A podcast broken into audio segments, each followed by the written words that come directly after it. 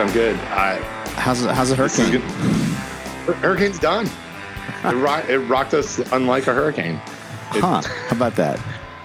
yeah, So, uh, our- so, our so you're all you're all everything's all, all all safe and clear over there in Alabama, where where you had the hurricane. In Sharpieville. Uh, yeah, oh damn it! I left my bell at home. I'll bell myself on that.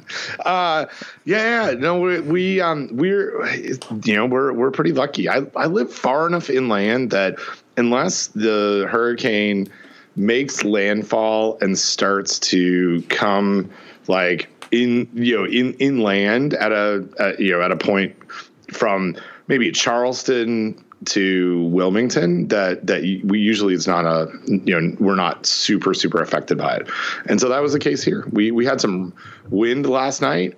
Um, we, it rained maybe like an inch total uh, here, um, and we were we we were uh, forecasted to get somewhere in between like an inch and three inches.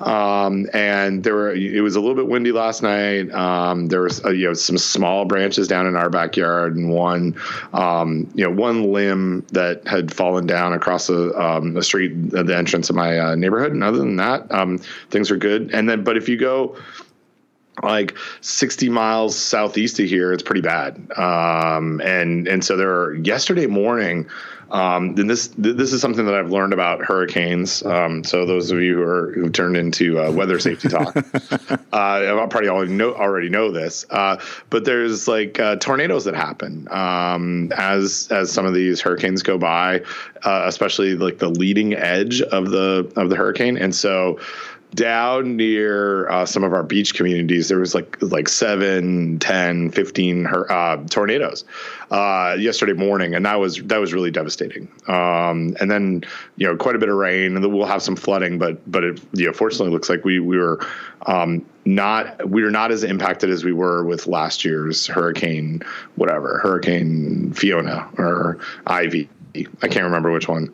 Uh, um, so yeah, yeah, but we I, I, we have power. I was uh, I'm recording it uh, at my office because uh, usually our power here is, is good, and and so yeah, everything's good. But I have I got other stuff. I got another. I'm dealing with another thing that you're gonna that is really food safety talk that we're gonna get into in a second. That made me forget about the hurricane. Okay. Well, geez, with that kind of a lead, Yeah. Okay. So this is this is one where I gotta I'm gonna I'm gonna run you through an evolving situation, and I'm gonna do it in a way um, for our our listeners that I want I want everybody to to note a timestamp on this uh, because things things change really quickly in like illness and outbreak situations. All right. So so I timestamp this as uh, 9:07 a.m. on September 6th uh, Eastern time. Um, so so late last night, um, I got an email from a uh, uh, an, extension agent who uh, with with the um, uh, I will uh, read you. I'm going to go back chronologically. At 9:43 p.m. last night, I got a message with the subject line "Forward Water Supply." Uh, from an agent who who is one of our one of one of the best resources we have in the state. She's really really key on food safety stuff. We talk quite a bit. Um, she says, "Please see the message below." Uh, and I'm I'm going to uh, protect the locations a little bit in, as I do this. But see see the message below from our our county ex- extension director. Any info sheets, fact sheets, resources, et cetera, to help our county members that you would be think would be helpful, please forward. Thanks. And so the message reads as this way. On Thursday, September 5th, the county school system called all students canceling school for Friday, September 6th. E. coli was found in the water city water supply. Several youth at local high school had been getting sick over the past few days, resulting water testing. Our um, and and here's the so there's there's item number one. Item number two is this extension center has a value added center. So, like a shared use facility where um, folks will come in and, and do um, minimal processing of food. At least that's how I understand it. But all the as these emails evolve over the you know um, as I tell the story, you'll see that there's probably a little more going on there than than just like rinsing cantaloupes. Um, but our value added center and our office with a water fountain are possible outlets for this pathogen, and I so put a pin in that as well. Um, all our staff and clients, as well as food made at our site this week, quote this week, so pin in that, uh, need to be notified of this issue and supplied with a fact sheet that includes symptoms, emergency responses, and remedies. Okay, so that's 9:43 last night. 9:43 last night, Don. Uh, just to put and and our listeners to put this um, this message into context. I was watching uh, three things, um, as I as as one does. Uh, I was watching uh, Lost, as I've detailed uh, in previous episodes of uh, Food Safety Talk, our new family um, uh, obsession. We're now almost finished season two. Um, I was watching on my laptop uh, weather news and reports to see if I needed to worry about a tornado uh, and hurricanes. And then I was also watching a um, a, a, fabulous tennis match uh, between uh, um, Andrea, uh, uh, sorry, Bianca Andreescu, who's a Canadian tennis tennis player in the U.S. Open, and and she won her match, and that was that was great. So I'm I'm like dealing with these things and watching stuff. So I get this I get this message, and I think there's a few things in this message that I need to I, I, I want to address kind of right away.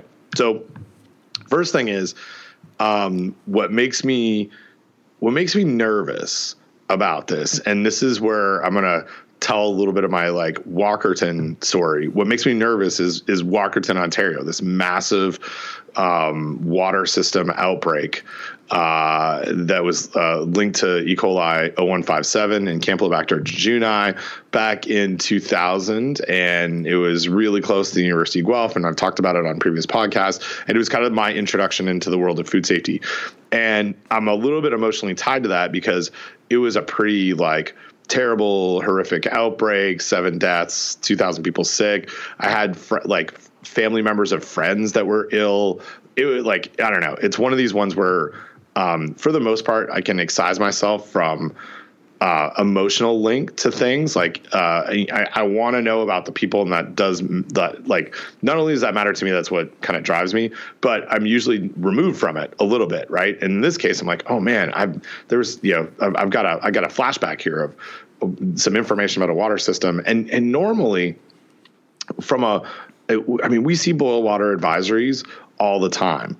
Um, and in, North Carolina, I mean, across the U.S., as we we monitor stuff for uh, Barf blog and things that we're going to write about. Um, you know, we're, we have got like Google alerts that pick up uh, boil water, boil water advisories all the time. But what we don't see, and where, and, and, you know, what what got me kind of excited last night in a nervous way, um, was we don't see things like, oh, and there are un- unconfirmed illnesses. Usually, it's like, um, you know, boil water advisory.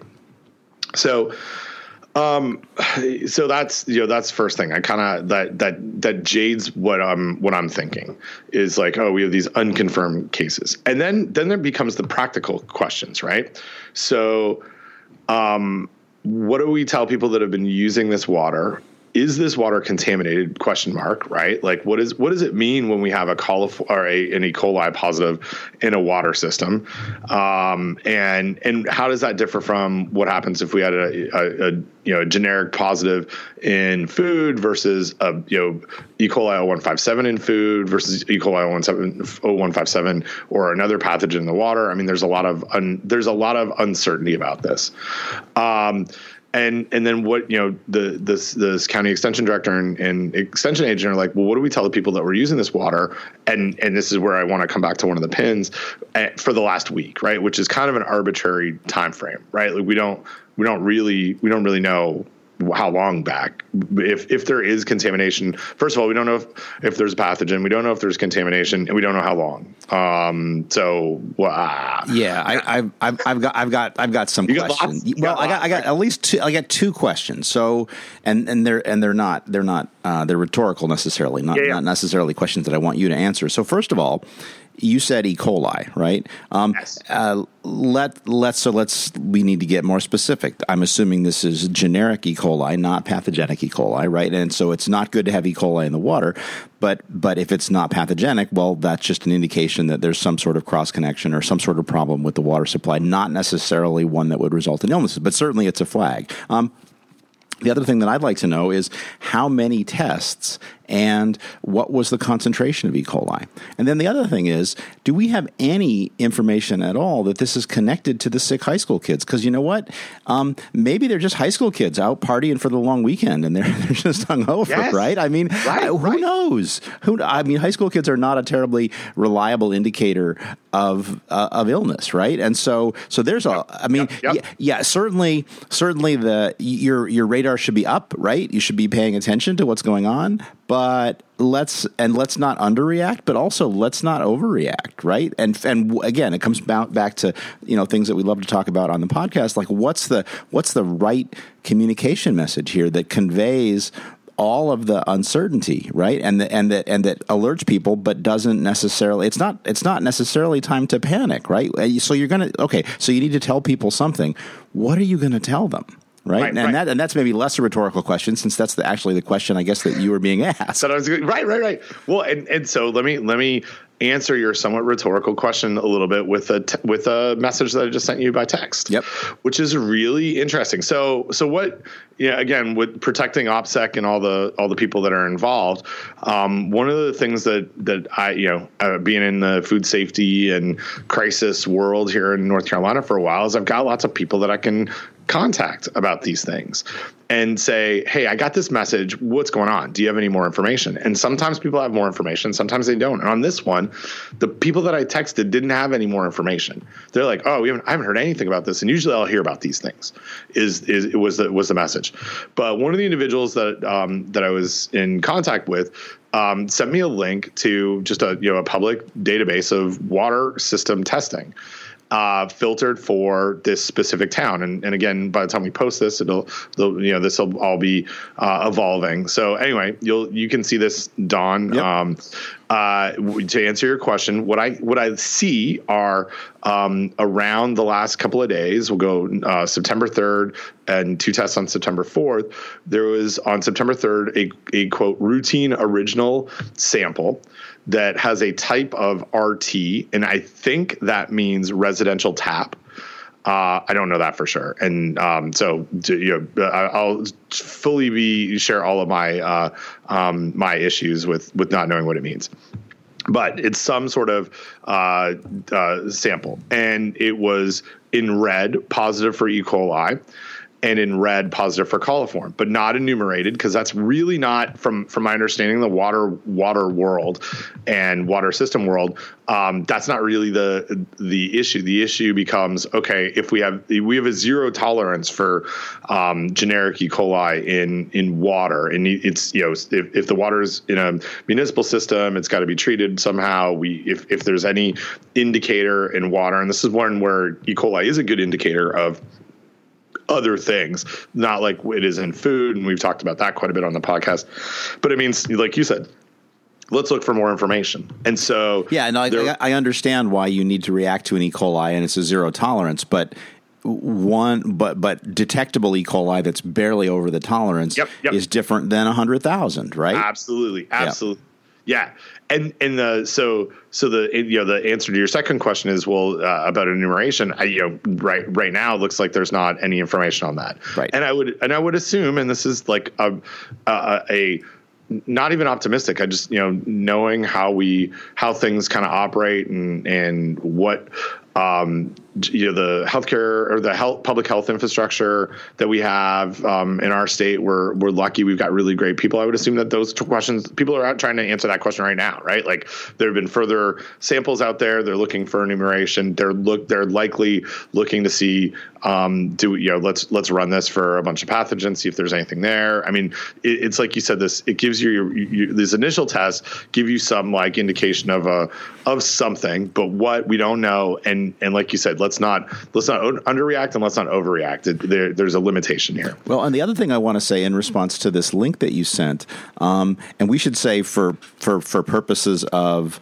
um, uh, what we're looking at right now, this is a snapshot in time. And so, as we're looking at it right now, there are three entries uh, that have dates of September 3rd and September 4th. Uh-huh. I, am also looking at two entries from uh, January, February, March, April 4, uh, April 1st and April 3rd. Uh, from the same region that were also positive. And so, my question is what happened in response to these positive test results back then? Right, and they right? were positive. Yeah, and one one thing I'll, I'll, highlight is they were positive for coliform, and they were absent. Oh, for, absent E. coli. Yeah, this yes. is you know aside all of this stuff, this is a this is a really crappy um, uh, way to present data. This is this is not intuitive, Ben. No, this is I, this I, is a this is a crappy crappy interface. I you know it's not good. I know I was trying to deal with this while I was watching this fa- this fabulous tennis match well, well, here's the thing, so Ben. Here's the thing, Ben. Now you got four screens. I can understand. like I am, I am. I mean, and, and so that could explain it, right? So so yeah. you're you know you're watching some tennis, you're having a beer, you're looking at two other screens, yeah. and this. I and this. I'm I've I'm only on. I've got had a cup of coffee. I've had a cup of uh, tea that I'm halfway through, or, or, or a third of the way through. I'm only looking at one screen, and I don't understand it. Okay. Right. right. Yes. You're exactly exactly. Um, so we will we will link to this um, in show notes when we get this posted. So so take a look at, at that. Um, so so but here one, one of the things that you know going back to that initial message, one and I'm gonna um, read. Let me go back so I can get to the actual message. Um, it says. Um, our value added center uh, and our office, uh, all of our staff and clients, as well as, and this is the part I want to come back to, food made at our site, quote, this week need to be notified on this issue. Well, I don't, this is, this is again, me sorting through a bunch of stuff that I might not know and making some assumptions. I don't see any test results in here that were um, in between you know April 3rd and September 3rd. And is that because yep. if I have two absences, an absence of E. coli and absence of coliform, I just don't put it in, right? I just expect it, and these are only anomalies, right? Or right. Well, yeah. The other the other possibility yeah. is we've had E. coli in this water since at least April, exactly, and it's been continuously in this water supply in, during this time period. Right. And someone, someone listening to this is going to go, "Oh my God, they're so stupid." These two. No, no, it's a it's a stupid website. We're not stupid. Okay. Right. Right, right, right. But but so that so so so like we you know somewhat arbitrarily pick a week because that seems you know normal, and maybe that's with insight that this this individual has because they know they've talked to someone who said we do routine testing every week, and there were no positives over the you know the, in the last week. So let's start from there, and that's that. So I'm totally good with that. Um, but you know, looking at it from the outside, it's like, oh, I, how do you make that in? You know, how, how do you make that decision that it's that it's only a week? Um, so so anyway, that's that that's where where it kind of started, uh, you know, or that's that's what happened last night. And so I went back and forth with with a, a, few people, and like I said, texted around and tried to figure out if anybody had heard anything. Um, we we do quite a bit of work with our school system um, it, across the state. So we we actually do it in in a, a few different ways. One is um, we uh, we provide curricula for um, high school foods classes and work really closely with uh, foods um, teachers and family and consumer science teachers uh, in culinary and food and all that that good stuff. And then we also work um, as a as scientific and food safety advisors to the child nutrition system across the state in um, in, in, our school system for uh, uh, like cafeteria food and the free and reduced lunch program. And so so I reached out to lots of people that I know from those networks, and I was like, hey, look says that there's illnesses in a school. Have you guys heard anything about this? And and the answer back is like, no, we haven't heard anything. So so all of a sudden I'm at like ground zero of this. At least in my mind, right? Like like no one no one else knows what's going on. I've got this like little piece of information. So I start sort of um, going back to what what we were asked to do and say, okay, what kind of information can we provide for the very local um, businesses? And this is one where I want to talk to you a little bit about it because I got um, further information because I sent a bunch of questions back. All right. So some of my questions were along the lines of things that you had asked, and um, I will read uh, questions that I said. Well, um, I I asked how far back do, does this go? Do we have any idea what the counts are? Um, do we know if if, if there's uh, if there's been any further testing done to see if there are pathogens in it, um, and are there any confirmed cases of illness? Right. So those are the things that I wanted to know last night. So I get back a message saying they do not have any answers to any of your questions.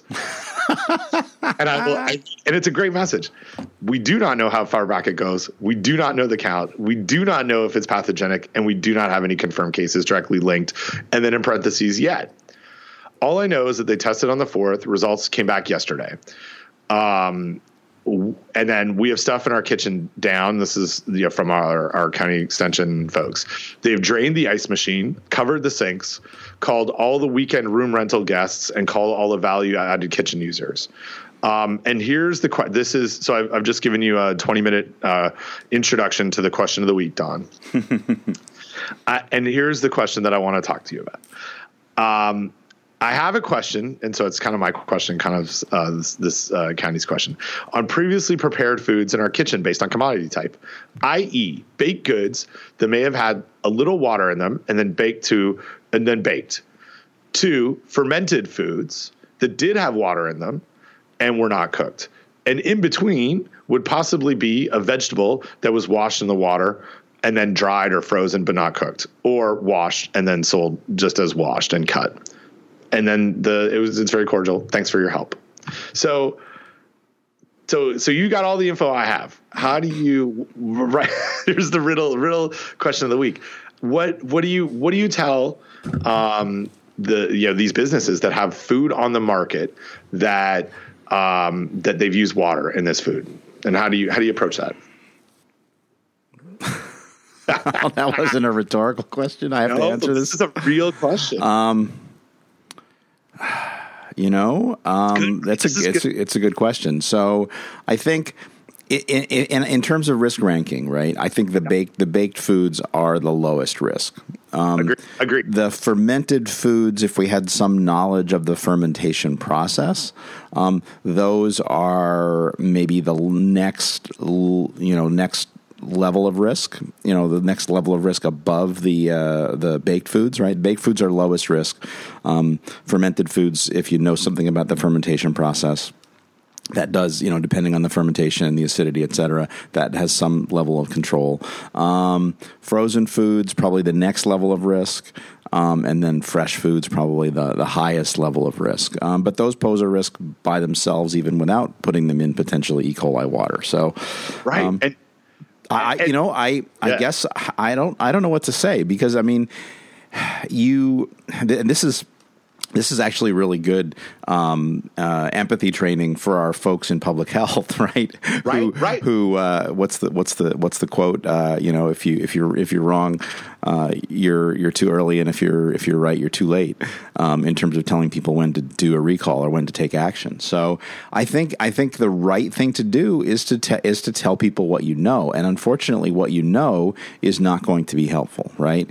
But what you know is that um, we know that um, there's that there was E. coli. There was potentially E. coli in the generic E. coli in the water used to wash this product, and we also have reports of illnesses, and we don't know if those things are connected. Right. right? I mean, that, that's sort yes. of the simple message right? Yeah, yep. And and I, I mean, I, I think you uh, you you crystallized where where my head is at. I had a, a, a brief chat this morning um, with some of the some of my folks who who we work on this stuff across the state, and and I I kind of went through the same thing. The you know things that I thought about, and this is like if this, if that, if that, right? Like there's a lot of ifs involved here, right? So so if there's if there's no pathogens that come back, right, and there are no illnesses, well now what we have is a generic E. coli positive test on water that was used in in different things around food. And in some cases, that's okay. Like, I mean, the baked goods is a really good example. What do I worry about more? The flour, right? Even if, mm. right? Like, and and so I've I've already assumed that there's some pathogens in there, and I'm taking care of that through the baking process. With uh, with the fermented stuff, I'm really not super worried about many other pathogens other than things that are going to be acid tolerant. maybe Staph aureus, but I don't. I mean, I'm not super worried about that in this, you know, for kimchi. But if if it comes back that this water has, um, you know, is is positive for E. coli 157H7, now I'm worried about that kimchi in a different way um, or whatever, or kombucha, or whatever someone's whatever someone's making. Well, and, and again, I, it comes back to: Are you using a, a recipe, a fermentation recipe that we know uh, controls pathogens? Right, right, right, that, and acid tolerant pathogens, though, right? Like that's right. the thing that I would, yeah, yeah, um, that I would highlight. Uh, and then then we get into some fun stuff with washing and water, and I think that um, if we if we look to the produce rule, and this is one where so what I did is I loop people in that know that stuff better than me, right? Because um, I'll I'm going to speculate here because I haven't had enough time to to digest and look it up. But I think in the produce rule it says things like don't wash water in don't wash produce in water that has generic E. coli in it. We can water that product, right? Like there's a whole water rule um, situation with you know whether I'm using overhead or drip or whatever, um, and I and I can put some some E. coli in the in the system. But if when it comes to washing it, I really don't want to be washing it. So now now I've got a situation that that if I have used the water, um, that you know that that we have a, a you know uh, a situation where someone's going to have to make a risk management decision and maybe in, um, influenced by the guidance um, that's out there for FSMA. And, and, my guess is if if I'm a value add, if I'm using a value added uh, center for washing produce, and again, total assumption here, I'm probably not even falling under the produce rule. Like I think I'm I'm small enough that I'm that I, I don't need to do this. It's I'm just following those FSMA recommendations. Um, but here's the other like uh, uncertainty about this situation, and I'll, I'll go back to these three test results. So what I have is a positive in a some some tap somewhere. Let's call it residential tap one or whatever it is. And then I've got a positive in raw water coming in. There's some treatment that happens, I assume, between raw water coming in and that that tap. But as long as residential tap number one isn't the same place that I'm washing my um, you know using this water with i don't know what my risk management decision is because there's a lot of uncertainty with one test result right? Did that e. coli get in, introduced into that tap um, three weeks ago? And, and and and yes it's coming in in raw water but it's no longer in the system. Was it only did it only make it into the system? Um, and and again this will show my naivety about water systems but where we have uh, E. coli closer to the raw water treatment source or further away based on um, res- residual chlorine or whatever, right? Like, like we're, we're, making a decision based on one test that may not be at the same source as where the food was um, was touching that water, and so and and and it really comes back to the biggest question that you asked um, is: Are we talking about one E. coli? or Are we talking about ten thousand E. coli? Because I think that matters too in my risk decision in my risk management decision. Yeah, so. yeah. And again, I'm looking back at this web page and, and getting and getting even more even more puzzled by it. Right. So what's what's routine original and why why even test the raw water? Right. If that's that's because is the raw water prior to treatment? It's my guess is it's raw waters prior to treatment. So maybe you're trying to figure out, okay, do we have and and and I'll, we'll link to yeah. we'll link to the we'll link to the Walkerton um, stuff on this because in the Walkerton inquiry, I think there were a few water experts that talked about um, the importance of testing raw and the importance of testing um, like raw incoming water and the importance of testing outgoing water because you adjust your treatment based on what's coming in, right? Like like you need more chlorine or less chlorine or more mm. filtering okay. or less filtering. Okay right? So so so that's why you test right? Okay. like that that raw. If it's there now it changes how you're managing it. If it's not there well i don't need to manage it in the same in the same way. And there's you know limitations in water but i think that's why. So what what i'm expecting is right a whole bunch of tests happen. These came back on the third you know this was the third it came back last night. The four the fourth whatever came back yesterday. There was probably a ton more samples that either went out yesterday or are going out this morning and this website that is terribly hard to look at will be further populated to help tell the story. That's why I want to make sure we're good on like date stamping this because by the time someone listens to this, there might be another 40, 40 samples and we'll have a much clearer picture. But well, but and, is, and, yeah. and, so, and some some more questions. So looking at this and trying to figure out patterns. So it looks like the 4 1 2019, there was a routine original, and then two days later, there's a raw water test Here, 9 3 2019, there's a routine original. 9 4, there's a raw water test. So, does a, does a positive routine original trigger a raw water test? Could could right? be. Maybe that yeah. would be good to know. And then the other thing is over in the far right um, for the routine original, there's a 9 1 2019 and a 9 30 2019. So, what does 9 30 2019? Because that's in the future. Right. What does that even mean? I don't know. I don't. I don't. I don't know, Don. Um, so, yeah. yeah, it's uh, and yeah, and somewhere when I was like noodling along around on this, yeah, last night there were other things that I could see, like what was the maybe this wasn't raw, maybe it was on the routine original. No, somewhere I saw like, oh yeah, there. No, here it is. Okay, so let me give you the click on root, the routine original uh, one with the positive E. coli and then it gives you some yeah. TCR field results. Yeah, right? I, I, did that. Yeah, I did that earlier, and it, it just says free chlorine, free free field free chlorine zero point two. Right. Sure. So what does that What does that mean? Right. Well, uh, zero point two ppm. I'm guessing. And but is that, what, but is that what's, good? Is but that what's, bad? What's field, field free? free? Yeah. I know. So I know. I know what residual. I know what total residual. I know all of this from teaching the sanitation chapter at Better right. Process School. Right. I know all of those things. One of the things that we teach is not field free chlorine. Yep. Uh, what is e- even is that? I, I uh, yeah. Um, so so so oh. here's here's what we here's where we're at. Um, field free chlorine. I don't even see it. Uh, CDC. Yeah, they don't. Maybe that's the free. Maybe that means from the field, like on the not. You know, there's total, and then there's free. Anyway, I don't know. Um, so here, here's what we what we've kind of done. Um, I, I, looped in the school folks and let them know that this is happening and said, hey, if you hear anything about illnesses, let me know. Um, I talked to some folks in, in my food safety nerd network and and they're doing some digging uh, on this. Uh, I heard back from one of them this morning who said, hey, um, I've now heard from two unconfirmed uh, spots, two different unconfirmed spots, that there are illnesses associated with this.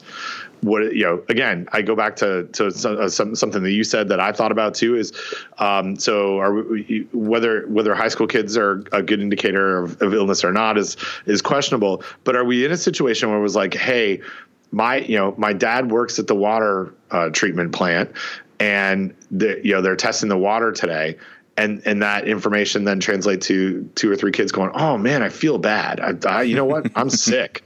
Right? Right? Or or are we what, what's the directionality of this, right? Are these illnesses that popped up um, and it's and, and and, and yeah, what what came first on this one? I don't know. Um but but essentially what you know so that that's I, have shared that stuff I, I um, a- answered a little bit about um, the high risk to low risk foods that I that I mentioned, um, and and said, you know, these this becomes a risk management decision. And if I was in a situation where I knew that there was a like if if I'm defining my input water as uh, something in my process flow that I don't worry about. And then all of a sudden I have some indication that something has changed about that water. Now I worry about it and I don't have any any process controls in place or anything to manage anything that might have been added to that water afterwards and now I've got this information I think I'm being super cautious and I'm I may not I'm not required to do any sort of market withdrawal but if anything that I've got on hand I don't think I'm selling right now um, when it comes to the washed stuff, maybe the fermented stuff, uh, and and and and probably the frozen and uh, and and dried stuff. But this has economic consequences. If this is fresh produce, these are perishable products, right? If you if you wait until you know more, honestly, you might as well just throw it in the trash because right. because by the time you know more definitively, it's, um, it's not going to be saleable. So. Yeah. Yeah and and now this and you know coming back just placing this all into that that big picture this is an economic impact. And yeah i may have insurance on when i do a recall but what if i would just make a good risk management decision? Or what if i make a cautious maybe good's not even the right yeah. right term here. What if i make a cautious risk management decision? Can i call my insurance company and say hey my water might be contaminated. I just don't know. We have a positive e. coli. Are they going to is, is my is my insurance cover, coverage going to cover that, or am I just eating this? And and yeah. and here, uh, like a terrible situation is is the time of the year that we're at, which is you know close to the end of our growing season. Um, there's you know what what if what if the last week is when I processed seventy percent of what I'm going to do in the year, and maybe I use and I and I use this water that that I don't know much about right now. Uh, how do I make that decision? Oh. Yeah, well, and I think I think you nailed it, right? You're the, the you you maybe you make a cautious risk management decision, um, and unfortunately, you're not going to know until later whether it was a good risk management decision, right? Because right. because if it, if it if there is an outbreak and there is risk, then dumping it is a good risk management decision. Um, if there's not, and if this is just a false alarm, um, that's a bad risk management decision. But you never know until after the fact. Yep. And what do you do? So yeah, I mean, so that that's your internal decision making, right? right? That's stuff I got on on hand. If I'm uh, if I'm if I've sold this product, which I would assume someone sold something in the last week that's been processed with water that we're that, that is in our you know gray zone here of not knowing much about. What do I do now? Do I do anything today? Do I say, hey, look, um, yeah, this? Do I let my customers do, know? Well, do you even have a way to let your customers know? Do I even exactly? Do I sell at the farmers market and I don't have a way to let them know? Do it? Yeah, absolutely. So, I, this this situation as we're talking about. Well, and, and what about what about if you if you still have fresh produce on hand? Um, can what about if you were to rewash that with water with chlorine in it? Right. That that you know honestly, that's a that pretty might. that's a pretty good decision, depending upon the type of produce and whether it can stand it. Right. So yep, so yep. get some water, you know, dose it up with some pretty high levels of chlorine, and then wash it. I mean that that that may be the best precaution. Right. Well, and let, me, then, let me throw yeah. Well, anyway. let me throw something else at you. Yeah. Like, now that we're we're just spitballing here, I, we just made an assumption uh, as we talked through this, and I have right from the start when I saw, oh, this might have been washed in water. What if I washed it in water, but I'd already added additional chlorine? At, at the at the, the place where the water might be contaminated, yeah, right, yeah, absolutely, right, right, right. Like so, so which is know, honestly my- not a not a bad general precaution anyway. Or what if you what if you didn't use uh, chlorine? What if you used uh, peroxyacetic acid or right. something else? Yep. Right?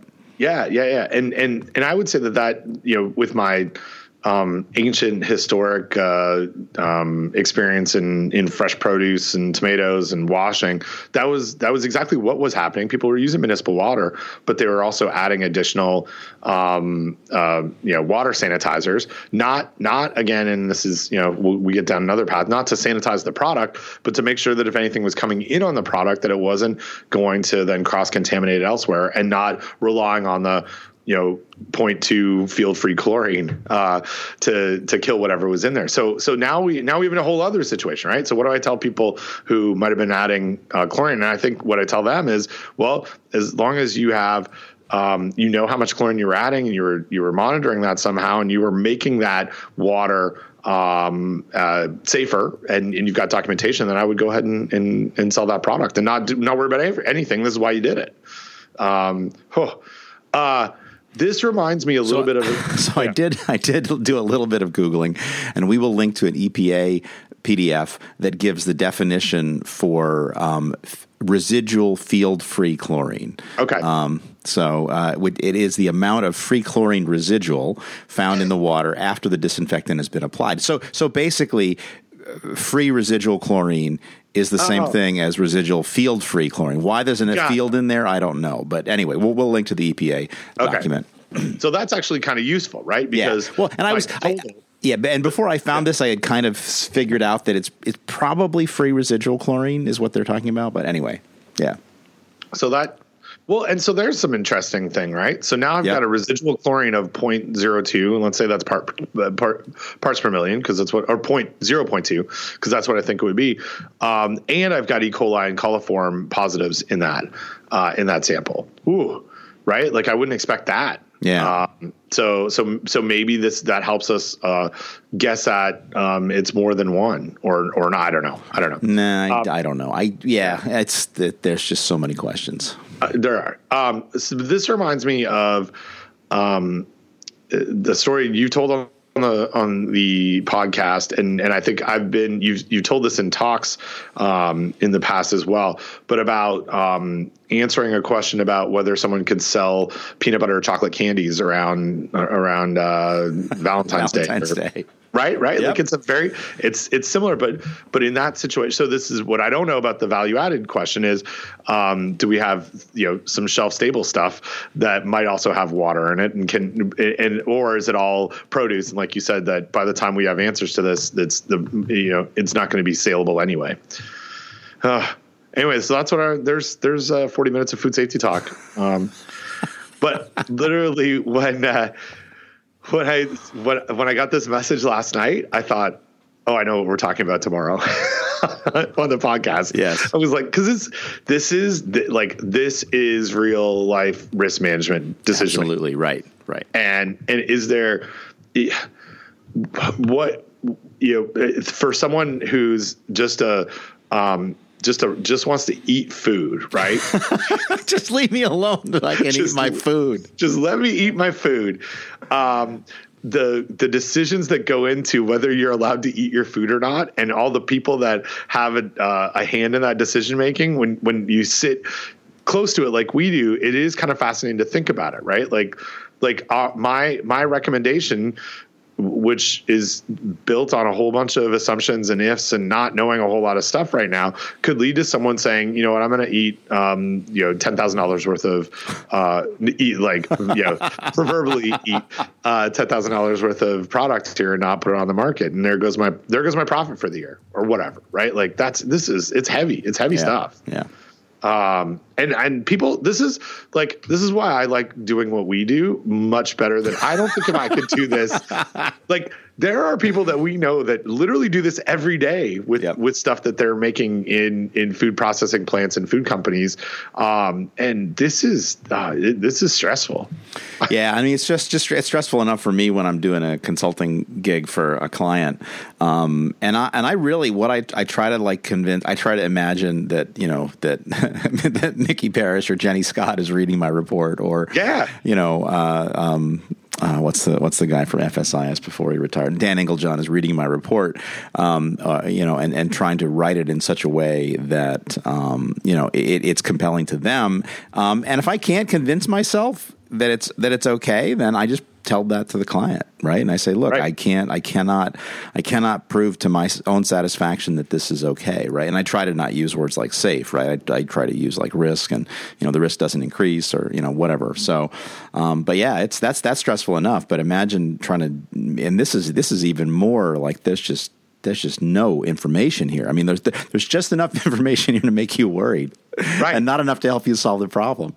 Well, and and this is this is the part that I have to remind myself about, and I and as I've relayed some of this stuff in texts and um and, you know talking to to my group this morning about it, I'm like, look, I know that I am emotionally too close to this because of this Walkerton situation. Yep. That that is 20 years ago, but but just being through that and and, and so I, I you guys need to check me on this. Like I I recognize that my decision making on this may not be as good or as clear and I and I'm more about like saying that out loud to to remind myself um, about it because you're you're exactly right. It's you don't want to you don't want to underreact. You want to overreact, and it's and it's easy to overreact when there's all these uncertainties, right? Like you can jump to lots of conclusions of yeah, but if this comes through and this comes through and this comes through, and we knew something about it today, then we you know people might get sick. Yeah, yeah. Um, hey, yeah. so so you want to uh, you want to de stress by uh, doing some listener feedback? shit, damn yeah. All right, so we'll uh, we'll go from the uh, bottom of the pile. Uh, that's uh, f- uh, first in, first out. Um, we're not even gonna we're not even gonna talk about whether that is anything to do with the stack. Okay, We're- I'm pop- I'm we're popping stack stack agno- no no we're stack agnostic on this. Um, so so this one is all the way from the bottom. This is back from uh, almost almost a month ago, um, uh, and this is uh, from uh, uh, listener uh, Deep Whiskey um, who cite who cites uh, this is who says uh, this is fodder for the fake whiskey talk section of your podcast. Um, and he, there's a couple of uh, articles here, uh, both uh, from the UK. Um, the first one, the headline is third of rare Scotch whiskies tested found to be fake, uh, and then the second one says Glasgow scientists develop artificial tongue to tackle fake whiskey. So Ben, what are what are your thoughts? I thought these were really fascinating. So this is the part of the world where um, where I don't know enough about the analytics, but I'm, I'm going to read from the first, the third of rare Scotch whiskies tested found to be fake uh, article. Um, the tests were conducted at the East Kilbride uh, Scottish University's Environmental Research Center, and it used advanced radiocarbon dating techniques to reach its conclusions. So, so what it was, I, I, what it was telling us is really about how old the whiskeys are, not if it's fake whiskey. I feel, I still think it's whiskey. Just, well, right. It's well, yeah. It's not. It's not. Uh, it's not like um, some alcohol, some ethanol, and some chemicals and some brown color. Right. Right. It, it's right. just. It's just whiskey that's pretending to be better than it is, or something. It's newer whiskey. Yeah. Yeah. We're, and and in some cases, uh, you, sometimes you want a newer you want a newer whiskey. Uh, but yeah. So I guess the. But I wonder how much. Um, you know how how reliable this is. Uh, but but it was 21 out of 55 bottles of rare Scotch. So the, I wanted to know is a third of rare Scotch whiskeys. Yes, a third of the 55 that were tested, not a third of all uh, of uh, rare Scotch whiskeys. Uh, and uh, I think an artificial tongue is the way to go. it tasted the difference with greater than 99% accuracy. I can tell the difference between whiskeys aged for 12, 15, and 18 years. So, so these two things are uh, they're linked. Uh, you know, we've got the we got a fake tongue and we've got uh, old whiskeys. There you go. So yeah, and uh, and this is uh, and this is reminding me of something which I just I just now found, which is actually relevant to what's going on for me next week. So there, is, I think we've talked about this on the podcast. Um, there is an article uh, from Journal of Food Science entitled Bourbon and Rye Whiskeys Are Legally Distinct but Are Not Discriminated by Sensory Descriptive Analysis. And the reason why, well, so number one, this came across my, my, my desk, I think, because maybe somebody tweeted it at me. Um, but also, the senior author on this is a scientist at UC Davis uh, called Hildegarde Heymann, yes. uh, who, who is coming to visit Rutgers next week. And so I'm going to have dinner with her and, uh, and, and our sensory scientist, Bev Tepper. So I'm looking forward to this. Cool, cool, cool. Awesome. All right, next next one in uh, in feedback was uh, related to another incident that I was talked about here on the podcast, uh, and so uh, this comes from uh, Deep Powder. Um, and Deep Powder says, uh, "Hi, I was listening. Hi guys, I was listening to the latest episode this morning. I thought I would offer uh, my experience with foreign objects. Glass is a tough one for X-ray, especially small pieces, because it's not all that dense, and very small pieces can cause injury. A lot of people think that harder, sharp objects below seven millimeters are not a hazard. However, the FDA compliance guide 55 555.425 points out that smaller objects can be hazardous to certain groups, infants and the elderly and surgical patients. To try and understand what sizes could be hazardous below seven millimeters, there's not much data. The only reference I'm aware of is a 1998 paper by Alan Olson in Regulatory Toxicology and Pharmacology. Um, and table one shows that glass down to one millimeter can be a hazard.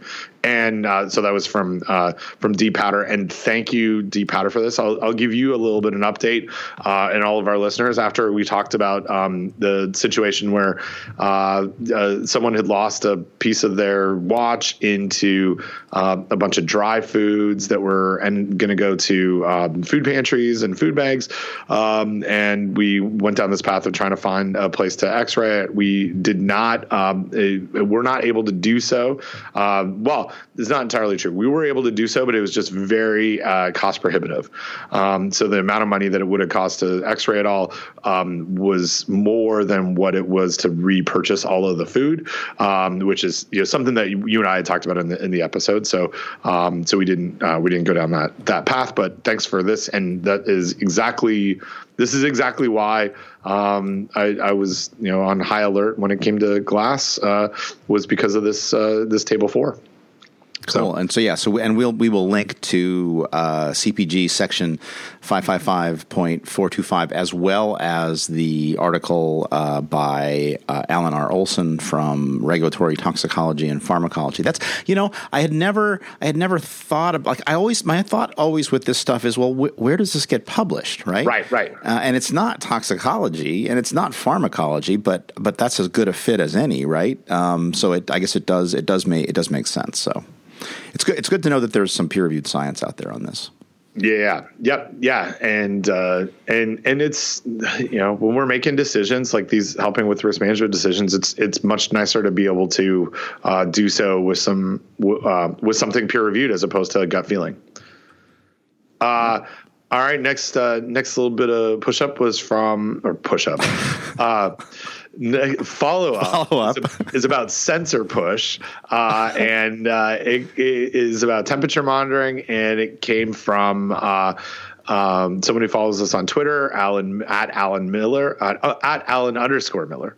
Um, and so he tweeted out as for temperature humidity history, check out SensorPush, Bluetooth to multiple phones or Wi Fi gateway. Devices hold about 30 days of data, and the app can alert for out of range. Uh, mine in the fridge has lasted for more than six months on a $3 battery. And these are, you can get them on Amazon. We'll link to, um, there's a whole bunch of them.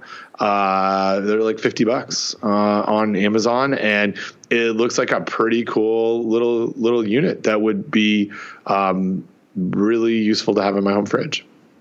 Cool. Yeah, and so I'm I'm finding uh, yeah. So send send me a link yep. if you can. I'm I, I, we're on I'm on the sensor, SensorPush. We'll link to the SensorPush website because it looks like they have a lot of these kinds of products.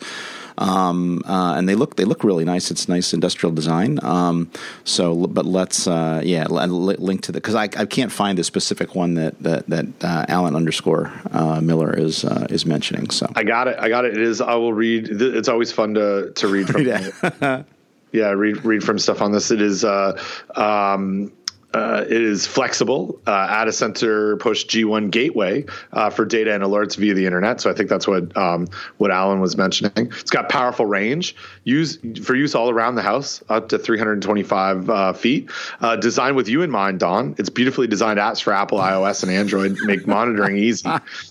Uh, it's easy accurate. and beautiful, Ben. Easy, easy and, and beautiful. beautiful. It's accurate because, and you know, I've never, I've really never done a deep dive on this, but it's Swiss made, and you know, uh, things that the, the, Swiss make when it comes to uh, temperatures and time, they're they're the top. Uh, it's a Swiss made sensing component, provides reliable and accurate measurements. Uh, set it and forget it. Uh, pushes readings to devices via Bluetooth 4.0 and alerts you if there's a problem. Um, and it is uh, developed and supported in the USA. Uh, according to uh, hmm. the SensorPush spot. So, um, okay, and te- yeah, temperature range is minus forty to sixty degrees Fahrenheit. So that would definitely cover refrigerators and freezers. Yep, yep, yep, yep um, and people people don't like uh, people don't like uh, things that, that, they have to calibrate according to the uh, reviews. Good concept, but very inconsistent. This is a great concept, mm. but I'm concerned about the accuracy. I used 75% calibration pack to check the calibration as soon as I bought the, both of the two I own. I bought them new from Amazon, and right out of the box, they needed calibration to uh, the degree of plus or minus seven degrees. He expected them to be highly accurate but they weren't. So well, but here's the thing: if, if you are using this for science, yes, it needs to be calibrated. If you are using this to find out if there's a problem with your fridge, I don't think that the calibration matters so much because you're really more worried about trends. Yeah, yeah. Uh, here's here's an interesting one. Uh, Don, did you know this? And this is just a little uh, follow up from last episode. Great for show dogs. This uh, this app. wait, wait, where are you reading from? This is in the Amazon uh, uh, reviews. Okay. February twenty seventh from Renee S. great for show dogs. Um, I love this thing! Exclamation mark. I use this in my car to make sure my show dogs don't get too hot. I leave the AC on, but I'm always worried about the AC malfunctioning or something. I'm not very tech savvy, but it easily installed the app on my phone uh, and set it to alert me if the temp in my car goes above 75 degrees. I tested it out and it worked great. I do wish there was a way to extend the range more than 100 yards without Wi Fi, but truthfully, if my dogs are in the car, I'm rarely out of range. I've already had six of my friends purchase these. So there you go. Back uh, right. this yeah, temperature control. Back to show dogs. Hot show dogs. Hot show, hot show dogs. Not hot. cool show dogs. Cool show dogs. Cool show dogs. Yeah, that's actually not a bad idea. I actually think about this too, um, uh, just for you know riding around like one. It's it's getting less less hot now here in New Jersey, but riding around with the dogs and want to stop somewhere and don't, but can't stop because um, you know the the dogs are in the car. But you could do this. You could turn leave the air conditioning on and then you know put this in there and then uh, you could you could well you could you know know if your dogs are hot or cold. Um, and then I've also got the uh, I also got the automatic app, uh, which should tell me if somebody got into the car and started to drive away with my dogs. I suppose. Oh, so. that's good. Yeah. no, those are those are also those are good those are good applications here. Um, and you would know if it was out of range then, right? well, that's right. This would ex- this would explain the out of range reading. Yeah. no no dogs, Someone's, no car. Yeah. Someone, someone took my dogs. Uh, all right, where should we uh, where should we go here? Uh, okay, so toxic compost compostable bowls. So. Um, so this this is interesting. So this says, uh, please uh, please uh, share all details freely. Um, uh, so listener Matt, we'll we'll call him uh, deep deep toxin or deep bowl. He says, "Hi, food safety talk folks. I thought you might be interested in this article." Um, the bowls at Chipotle and Sweetgreen are supposed to be compostable. They contain cancer-linked forever chemicals, and so uh, this this is an interesting one. And, and I, my response to Matt is that uh, toxicology is not our wheelhouse, uh, but we'll certainly put this into show show notes. Um, do you have any thoughts on this, Ben? Um, and while you're thinking, let me let me let me read. So the so the headline is. Um, uh, pop up. Uh, the headline says bowls at Chipotle and Sweetgreen are supposed to be compostable. They contain uh, cancer linked forever chemicals. I guess I just said that. Uh, but the, the subhead is testing by the new food economy reveals an industrial secret. Ooh, industrial secret. Um, all fiber bowls contain PFAS, a troubling class of chemicals with no known half life, even when they're certified compostable. It gets worse from there. Yeah. So, so yeah. let me let me give you like so the only insight I have on PFAS, um, and then so this is from uh, was it per and polyfluoral alcohol substances. That's what PFAS is. Um, there's a whole bunch of um, stuff here in North Carolina about PFAS, and especially one co- component of this uh, called Gen X, or one one sub class. Where is it here? Um, and so I'm just Gen, gonna, Gen X is the worst. Gen X is the worst. Gen X, Gen Y, all the whichever one, uh, whatever it takes.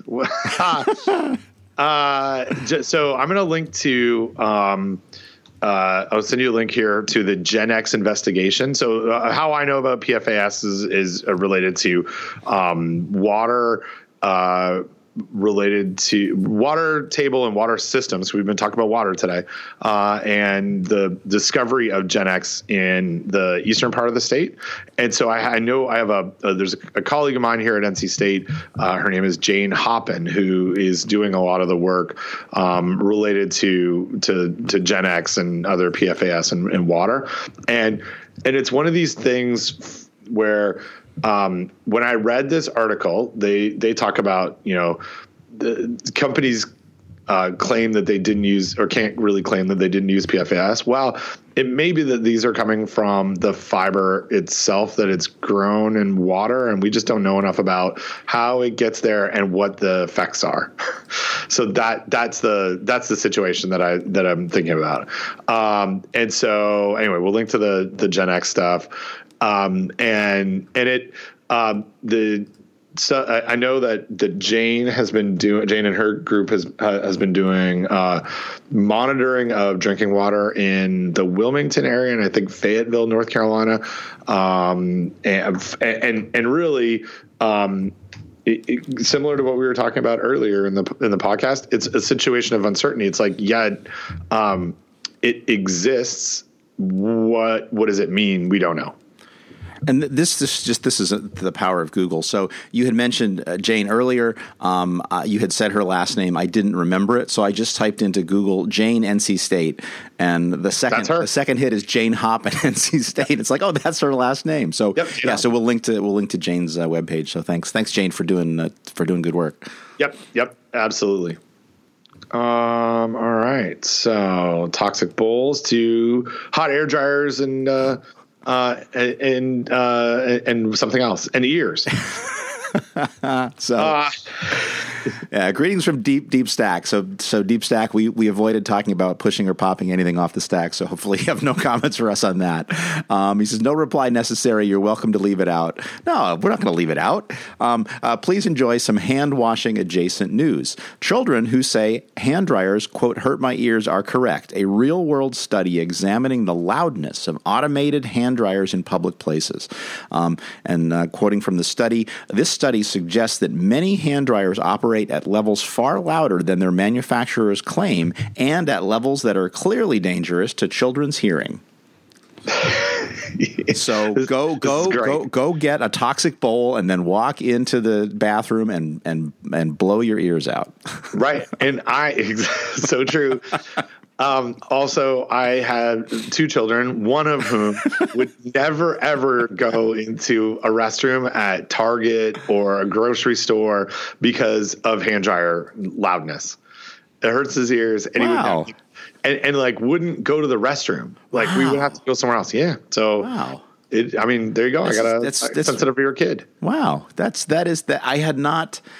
I had not I had not thought about this. This is this is so thanks thanks to Deep Stack and to and to uh, Ben's sensitive child. yes, absolutely. Um, and, uh, and and this was uh, part of the reason why I had a sensitive ear. My sensitive ear child is part of the reason why he had dirty hands for a while. Uh, oh, that's good. That's you know. Here's the thing. Why aren't you washing your hands, son? Well, the bathroom's too loud. yeah. Sensitive ears, makes, Dad. You know that makes sense. Makes sense. Yep. Makes sense. Um, all right. So, so this this is one um, uh, from listener Troy. He says, uh, "Share all details freely." Um, he is um, he's from Australia, and so I'll just read from his message. I can call him. Can B- you do it? Can you do it with an Australian accent? No, it's a it's a long. Good day, mate. Good day, mate. Uh, it's a really long message, um, uh, so I'm not going to attempt it. Uh, I'm going to try to, to skim here. Fairly new, uh, but avid listener. Thanks, thanks, uh, thanks, Troy, for that. Um, essentially, listening to your journey in reverse, but he switches back to the latest work the moment they drop. That's a good listening strategy because it keeps you up to date with the current stuff, but at the same time, you're exploring our back catalog. I worry a little bit that you're exploring it in reverse, um, but he is he is down under, you know, Ben. So it's he's upside down anyway. So maybe when he listens in reverse, it's like listening forward. I don't know. Exactly. It's true. It's going. Yeah, I think it's going uh, left-handed. Left well, hand first. Here's the thing. He's listening backward, but to us, it looks like he's listening forward. Forward. Yeah. Yeah. Exactly.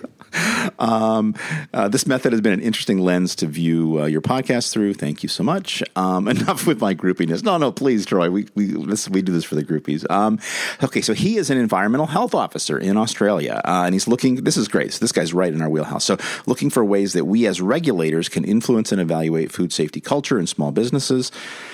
Uh, small businesses usually 22 to 30 employees, um, uh, major majority uh, casual workforce. Um, he's been lis- listening and uh, uh, reading, watching, and listening to a lot about best practices for food businesses. Uh, his dilemma and biggest challenge is the structure of manufacturing businesses is very different than that in restaurants, and the ability to influence is a variable. As a former chef, he understands how the fast-paced environment of a kitchen can be. Um, he also understands that chefs e- chef, chefs have egos, um, and he would say that that can often be a barrier to the development of a strong culture. Um, he says the organizational culture in a kitchen is different from that of a food manufacturing plant for sure. Uh, further challenges are the divide between the back of the house and front of the house. Yeah, absolutely. We've talked about this, and this is for sure. This is true. Um, so anyway, so he says uh, the the uphill battle for my team is that while the Australian government has identified the importance of Australia's foodborne illness reduction strategy, and he gives us a link to a PDF, which we will link to in in show notes. They have not really identified that there is a significant difference in the adoption of good food safety culture huh. in manufacturers versus restaurants. And Ben, this is this is something that I would think you're going to have a lot of comment on because you you're the food safety culture guy and you're also the guy that that is, spends more time uh, working with restaurants. Um, he says. Um, I'm a strong believer that if we can strengthen the food safety culture in these types of businesses, it will go a long way to reducing foodborne illness. Uh, he says uh, FSANZ, the Food Standards Australia New Zealand uh, group, uh, has created some tools for businesses developing food safety culture. Um, he'd like to know uh, your thoughts on the use of these, especially in the small restaurant scene. Um, he and he goes on again. Um, uh, these um, the people that work in these restaurants are for, are CALD. They are from culture culturally and linguistically diverse background, which That's I had never really nice. I'd never heard that acronym before. That's a good I acronym. Like yeah. Um, uh, ben, I know you've done a lot of work in this space. I have a couple of questions. So Ben, I will uh, let's let's I want to spend a little bit of time on this because this uh, obviously Troy spent a ton of time thinking about this and writing us this message, and he and he's really he's really set the stage very nicely. So so Troy, so Troy has four questions for you, Ben. Um, first question: What are the key indicators that you, Ben, would focus on in in small in small business that you think would drive drive change to a better food safety culture? Go. All right. Yeah. So go. Right. Um, so I, I think the the first thing is uh, getting a sense of who the leaders are within that small business, and so I'll, I'll reach into some of my my experiences um, in food service, where um, a, a, kitchen manager may not actually be the person that drives what how that kitchen operates. Um, it can be um, maybe a sous chef who who is more seen as a leader in the in the process. And so, um, going way way back to when I started learning about um, what food service was like and started investigating food safety culture. Uh, I, you know, talked to, about this on the podcast and in talks before, but I, I volunteered as a dishwasher in, in a restaurant and there's an owner of that restaurant. There's a, a general manager of the restaurant. There's a ki- kitchen manager of the restaurant. But really the guy who made all of the food safety decisions was was dave who was the executive chef. Um, dave dave's dave was the man. Um, and and it didn't really matter if we it, connecting with the with the general manager didn't matter as much as Dave's um, perceptions of what was clean and what was dirty and how he made decisions.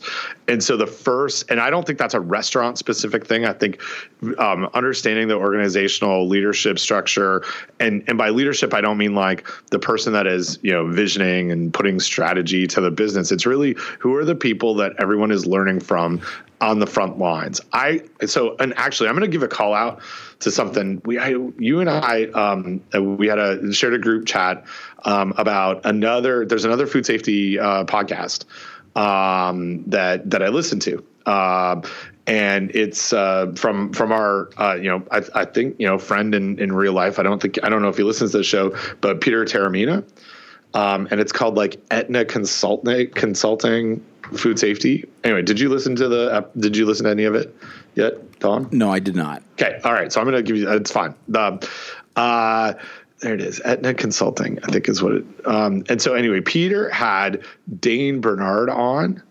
um, and who we who we absolutely know as well. Um, and uh, Dane said something in there, or Peter said something in there about um, companies that mature they're just talking about business practices. Companies that mature their goal is to is to drive decision making about risk to the um, the furthest down the line to closest to the front line as possible right? Like and so that that phrase made me made me think about how we do food safety culture and and where or where's a key indicator. To me that like how far cl- like how far from the top to the bottom it is where there are decision makers that are making food safety risk management decisions, correct ones or safe ones. That is an indicator to me. So Dave right? Like my guy Dave, he wasn't on the organization chart. He was like four levels down from the owner, but he really was driving the food safety, the food safety culture there. And they were listening to him because of his expertise. But he wasn't he wasn't involved in purchasing or hiring. He was he was really focused just on um, you know making sure good food went out and and uh, and designing the, the, the dishes, but but but also was leading that food safety piece. Does that does that make sense on that? What that's one of those key indicators to me. Yeah, no, it's good. I mean, I'm just looking at the. We'll link to to Peter's uh, podcast. Um, so it's a, it's good. It's different than our show. Um, yeah, uh, there's only six episodes, so jump in now. Um, he's really he's got a really a nice a nice list of people that he's interviewed, and the first episode, um, he has his wife interview him. So episode one is, is Peter being interviewed on his own podcast, um, and then Dane Bernard, Matt Taylor, Jen McEntire, Bruce Tompkin, Manan Sharma. You know, I there's a there's a couple of names list missing from this list, Peter. So if you do listen, hey. I'm I'm a little I'm a little irritated at you that you didn't that you didn't reach out to us because because you know we can do podcasts. We yeah, yeah. well, and Peter, if you if you do listen, come on, let us know. Come on out on ours. Yeah, we're we are free free space. Uh, uh, more more food safety podcasts, the better. Well, as long as we're the best one, I as long I as we're the best, yeah. we're we're the best in our format of of ranking. yes. Uh, so so, so que- question yeah. number. You ready for question number two from ready, Troy? Ready. Okay, yep. and you sort of already answered this, but do you think it's bit, yeah. best to firstly provide education to the propri- proprietor of the business, offer to support them, uh, whilst whilst uh, while we would say in America, uh, while they attempt to build and see what the culture looks like after six months, twelve months, etc. And I think you've so, already answered this, but go ahead. A, yeah, a little bit. And I, the only thing to, to um, put a put a point on it is, um, I don't know if it's education first. I think the first place is really to convince the proprietor of the business that food safety matters, and right.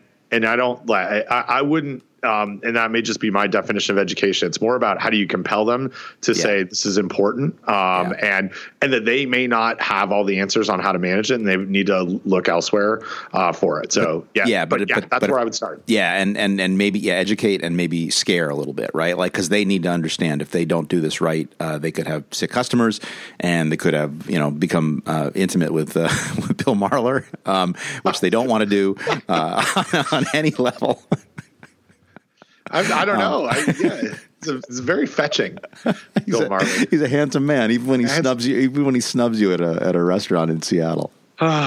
did we talk about that on the podcast? I don't think we did. We did. Good. Yeah. No. So, all right. So, put a pin in that. We'll come back to that. Um, yeah. So, uh, number three, how do you think that as a regulator, we could best measure the food safety culture in a business? That's a tall order. Food yeah. me- measure the food safety culture in a business in order to demonstrate the change for better or worse which has occurred by their action or inaction. So, so while you think about how you want to answer that, let me offer a perspective. So there is a concept that I, you know, I thought it was one of these stupid buzzwords, but I've come to believe something called active managerial control. And so, yeah, what, yeah, what, active yeah. managerial control is, is that you see that the person in charge is actively managing the issue. And and this this most recently uh, came across my my my you know field of view, and it's not even not even that recent. We wrote a paper on cooling in restaurants, and we looked at predictors of poor cooling, and and we and and looking at you know various you know and had a bunch of data from different restaurants, and we're actually working on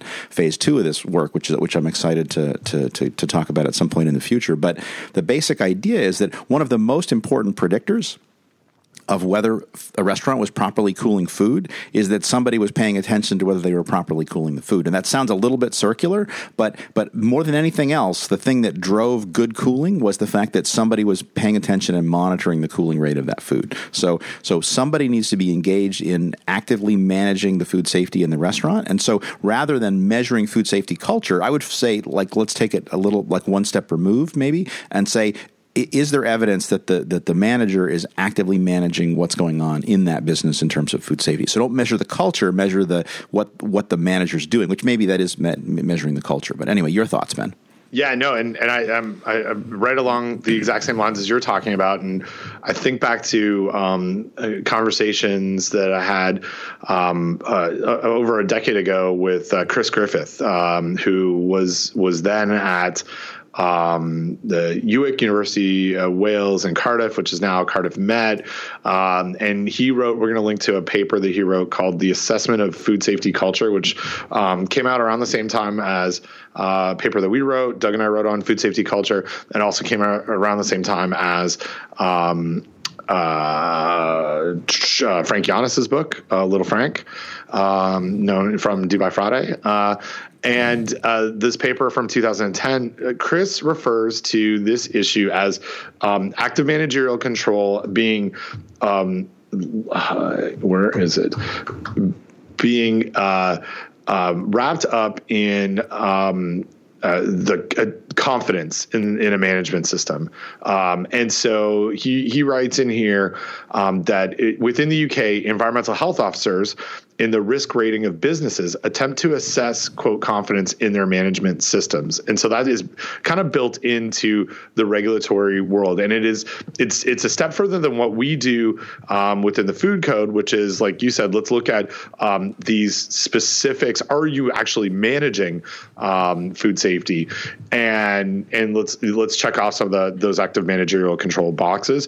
The the UK says okay let's let's let let me wrap all of that together and as a regulator who is who is um, uh, objective in this system, take all those indicators and say, do you have confidence that this uh, business here is able to manage food safety. And he, um, his work sort of uh, matched up that confidence with um, with outbreaks and with um, in, you know inspection results and, and, and, and food safety culture. And so that's that's you know where where I would kind of kind of start is as a regulator, can you come up with some criteria and maybe building on what the UK uses um, for their environmental health on um, uh, on saying are you is this operator do I have confidence that this operator is going to handle food safety when I leave or are they just really good during this snapshot in time or are they just really bad during the snapshot in time?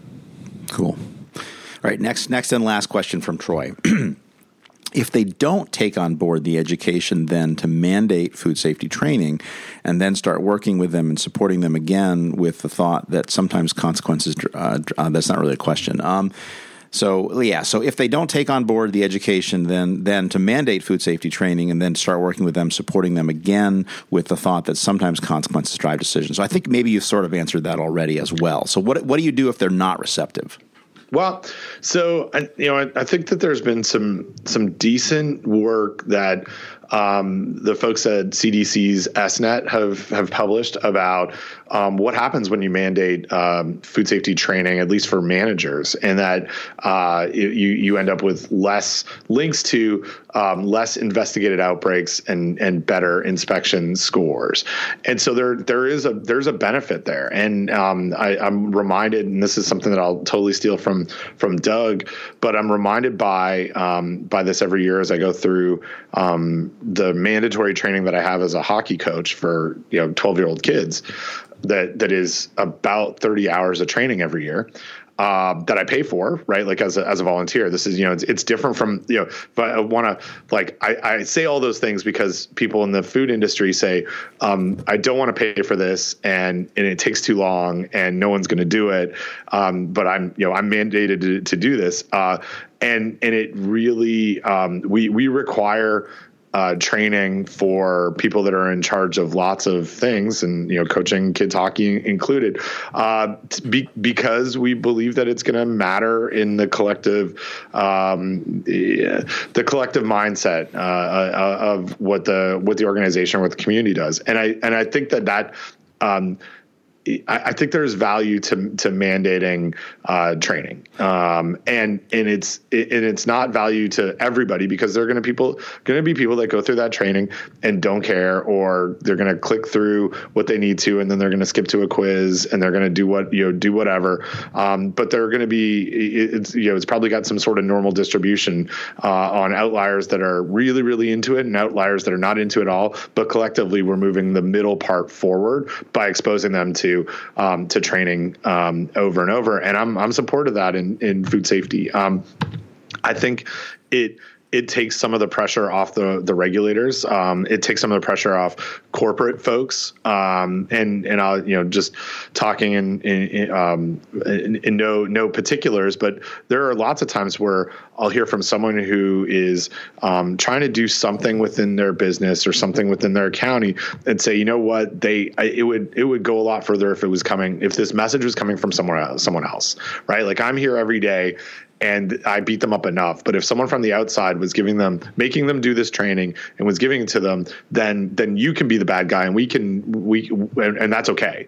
Um, and so I think there's.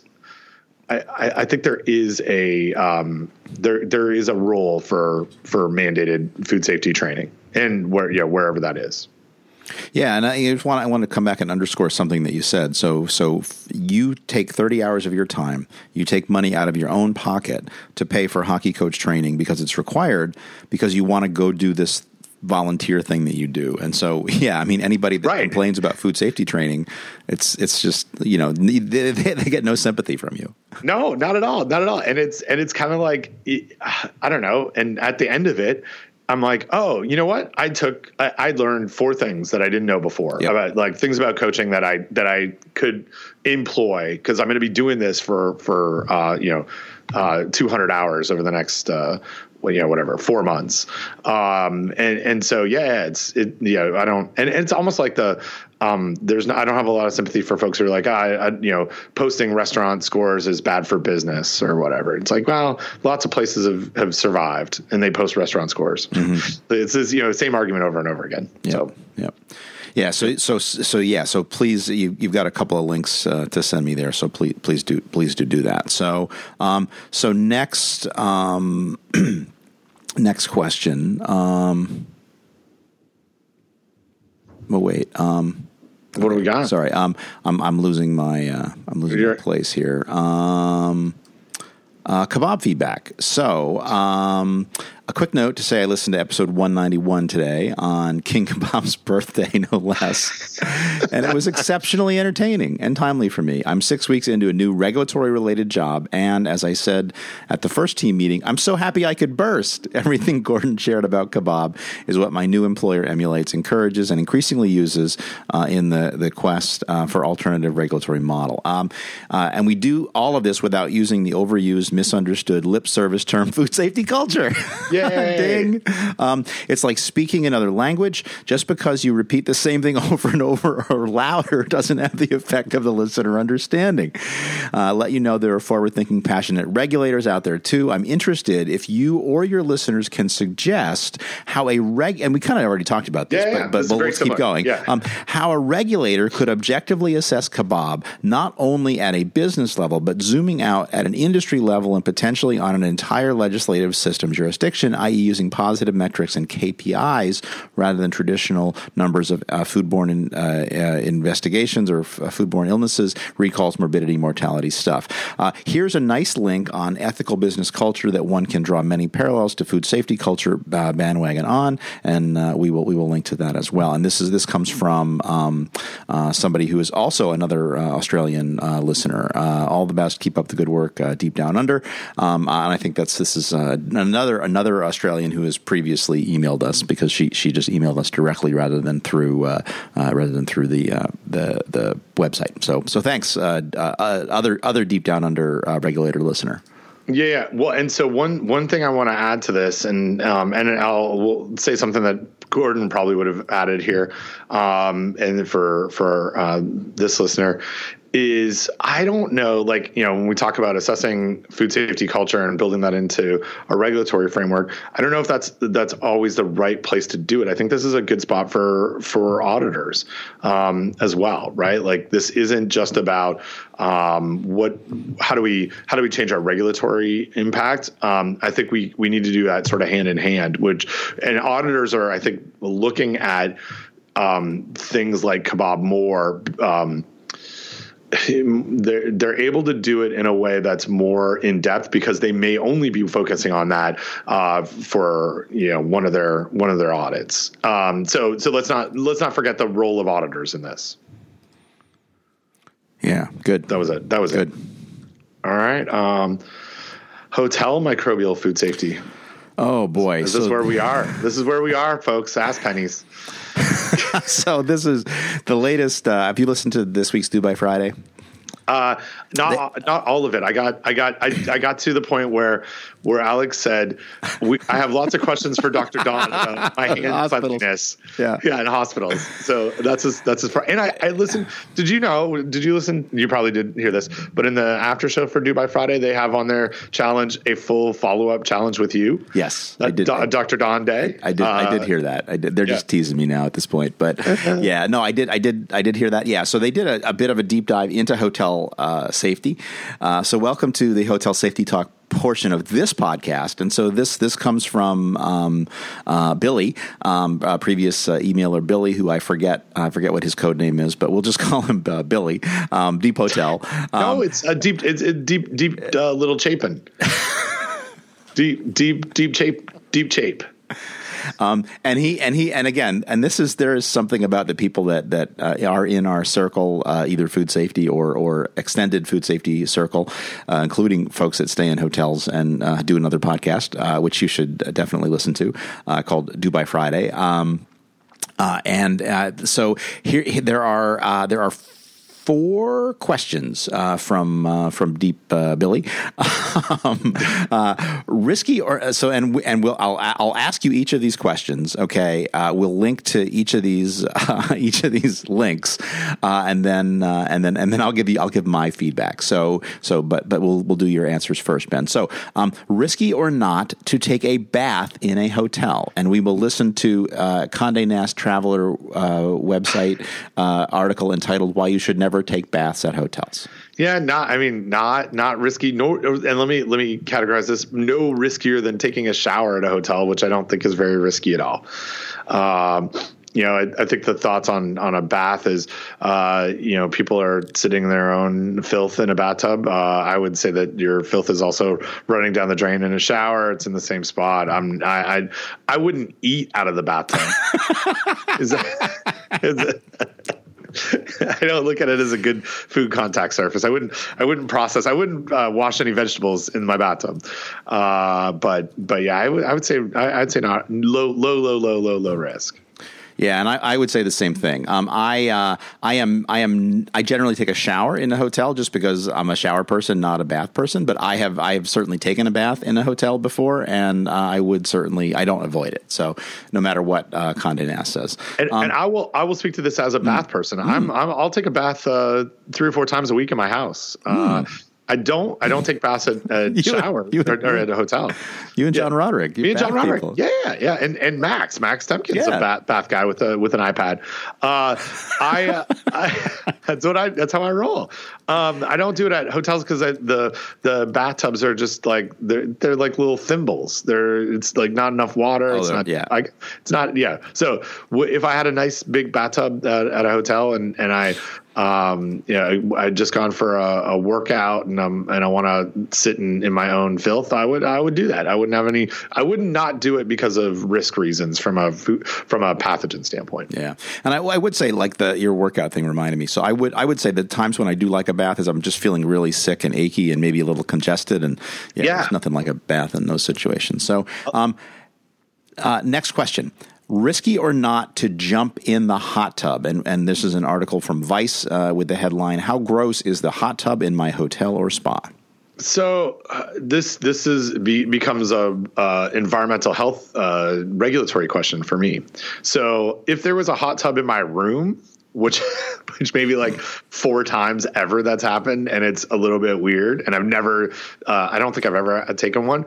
Uh, I, I, I, that that would be a place that, um, and it was like a not not like I'm not talking like a garden tub that's got this is like got water and chlorine in it, right? right? Like a, like a hot tub. Not yeah, it's not, it's not, a tub that has like jets that you can right. Yeah. Right. I, I, will I will often go sit in the hot tub uh, at the hotel because just like the um, the pool, it's it's regulated. It's part of that local environmental health uh, in many jurisdictions.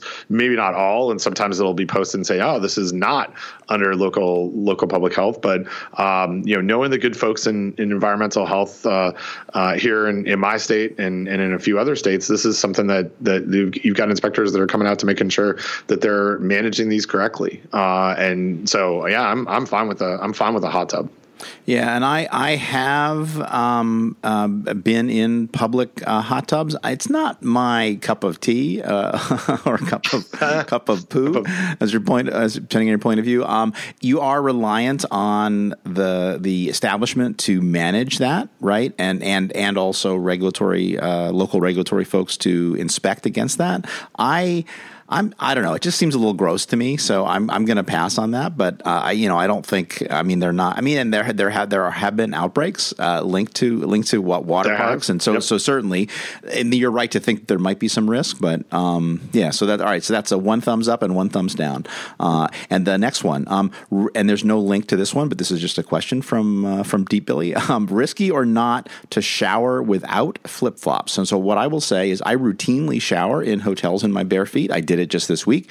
I don't bring uh, flip flops uh, on when traveling for the purposes of protecting my feet from uh, from the shower. Um, for a while, uh, when I was going to the gym at work to to swim or to work out, I don't do that anymore. Um, I did wear my uh, flip flops in uh, the shower at the gym just because I figured it was a reasonable risk reduction measure. I put them in my gym bag along with other things. Um, it's a you know it's it's different in an environment that um, is like it stays wet all the time versus an environment that that maybe dries out. So um, so I, I think uh, relatively low risk, uh, not not something that I do. Uh, how about you, Ben? So this this one's close to home for me. Mm. so I, I shower. here comes here comes some Canadian insight. Um, so I, I, Donna, I'm not sure if I mentioned this, but I play hockey. Uh, play that's hockey. the that's wait, that's the one that you do on ice with the thing that's not a ball, right? It's that's right. Flat, that's right. Flat with, thing with a cue ball from uh, it's a little little white ball, a, a golf ball. No, uh, so so I I am uh, I will sweat. Uh, I, I, you know I use my my Apple Watch uh, during my during my hockey games, uh, and I'll I'll look at my calories burn, and I'll I'll burn anywhere in between 700 and 1,000 calories over an hour and 20 minutes of playing hockey. Uh, I know. Um, I get the I get the reports. That's right. At like midnight, you get like, oh, just completed a workout. I uh, I will shower. I maybe uh, a handful of times since I was 16 years old have I not showered after a hockey game. Like the shower wasn't working, and I, am this is different. I'm like maybe one of one of three or four guys on my on my hockey team that'll shower uh, after after every game, and it's just like I can't. I don't want to put my clothes on. I'm soaking wet. I just I need to like have you know have that shower, and I have showered um, continuously, uh, not, like over. Just I'm still in shower right now. No, over the last you know 25 years, never ever once using flip flops in in these showers. And I'm talking about in some of the most like grossest showers that you've ever seen. Um, people don't clean them, but I do. I, I uh, I'm in the same situation that you that you are um, with with risk. What I'm looking for is standing water, and what I'm trying to do is stay out of that standing water. And I'm I really and this is this is how I manage it. I spend a lot of time washing my feet in so I because I don't I think that the flip flops don't really do the protection mm. that that that that you think or right. that I think right like because there's I can still walk through that water I can still splash it on my uh, on my feet um, I would not with those flip flops you know my hockey bag i take stuff out to dry it. I feel like with flip-flops i just would be constantly like inoculating it with fungus and not like i'm not going to go hose them down after every time i play. So i'm like you know what? All i'm going to do is just make sure that i spend time washing my feet and use soap and then dry them off and and that's how i manage it. But i will shower i'm i'll shower like a madman in in dirty dirty showers don and and so in your you know 25 years of continuous showering um, yes. Uh, how many times have you got a, a foot uh, fungus like twice maybe I mean, I mean, we're we're talking very. It's not a it's not a constant issue that I have, um, and I, I and probably not no times in the last ten years. Like like not you know it's never it, it was something that that happened when I was um, when I was younger for whatever reason. But yeah, it's not a not not a constant thing. And I think probably because like at some point I just started, you know, just paying attention to my feet. This sounds so weird. I just started, yeah, uh, just started washing my feet a lot. Okay, so, so that's how. Yeah, welcome to foot safety talk. Welcome to foot, yeah, to weird foot fetish safety talk. Uh, uh, but anyway, but I'm yeah, I've got lots of lots of experience with with this, and I'm n equals one, right? Like maybe Right, I am right. high risk. I don't know uh, for this, but I, I haven't seen the uh, the issues that um, that others have talked about, and uh, yeah, and I and I'm I'm like. Like I said, I'm taking I'm taking public showers twice, three times a week. I, I mean, I shower at the gym too. I'm like I'm all over this place, showering, Cool. showering, showering, man. And then finally, uh, Ben, uh, do you do you store your luggage in the bathtub? And this is an article from um, uh, Apartment Therapy, Yeah. uh, which is, has the headline: "This entomologist has a travel warning: Always put your suitcase in the hotel bathroom."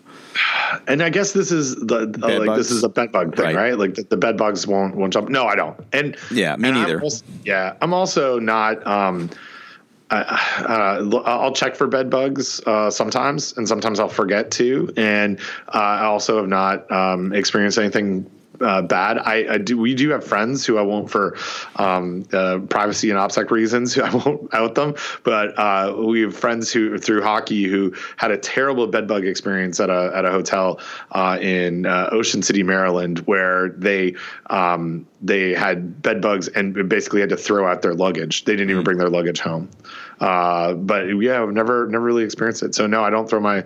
I you know I'm too busy uh, taking baths in the bathtub, Don. To well, and again, I, I will I will uh, anonymize this, but I was traveling this week um, and was with um, several people, uh, all of whom I think you know, um, and and and most recent, and one of them, a retired CDC person.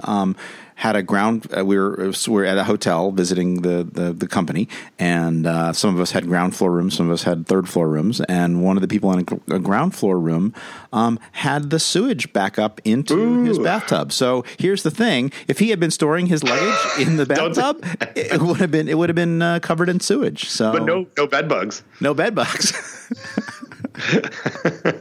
yeah, less less bed bugs, more sewage. Um, yeah, so good. So thank you, thank you, Billy, for those great questions. Um, and we and we do, and you know, I mean, this is obviously this is something that uh, comes up. It comes up on a regular basis. We talked a couple episodes ago on the episode with, with Daniel Jalkut about man's assumption. Um, and so uh, yeah, so so uh, health uh, ho- hotel safety talk is uh, definitely uh, one of the things that we talk about here on this show. Um, okay, so we're almost done, I think, with listener feedback. Yep. So let's let's cruise on through. Um, uh, he says, uh, "Hello, friends. You can read my message, but not my name. As quote, the views and opinions included in this email belong entirely to the author and do not represent any company or, or entity. So, uh, thank you, uh, Deep Entity, for that. Um, uh, while I didn't have the chance to attend your talks at IAFP, uh, Dr. Schaffner, I did get a chance to listen to them online after the conference. Thank you for that, listener. So, um, I, a while back, I yeah, I mentioned a while, a while back. I mentioned that I was pondering whether to work in uh, revenue management or food safety. Thanks to your inspiration, I'm happy to let you know that I have accepted a role as a safety specialist. It's only week two on the job, but it sure feels like the right decision. Five years ago, I was by accident put in charge of the food safety program for our local unit, which is where I learned about food safety talk. From there, I joined IAFP and CFP, where I was able to become active and ask interesting questions to which Ben helped find the answer during a roundtable discussion. Thank you for making food safety fun and palatable. This just makes my day. I mean, here's a person out there who uh, stumbled onto food safety, stumbled upon to us, and um, maybe is doing a doing a pretty f- cool, fun thing now um, that that they are enjoying uh, because of us, and uh, that just makes me feel so good. it's yeah, it's super cool. And um, hopefully, like three years from now, this individual doesn't say, "Oh, I can't believe you guys got me into this," and uh, I'm going back to, to other things. No, no, it was very, it's just very nice to get messages like this every once in a while. So, agreed. Thank you, thank you, thank you. Good. And then the last piece is just uh, uh, uh, we responded to uh, Deep Billy um, on Hotel Safety Talk, and uh, he did respond to say, um, I found that when I teach produce food safety, sometimes these related, not related examples really drive the point home. Uh, definitely on the same page about luggage in the bathtub.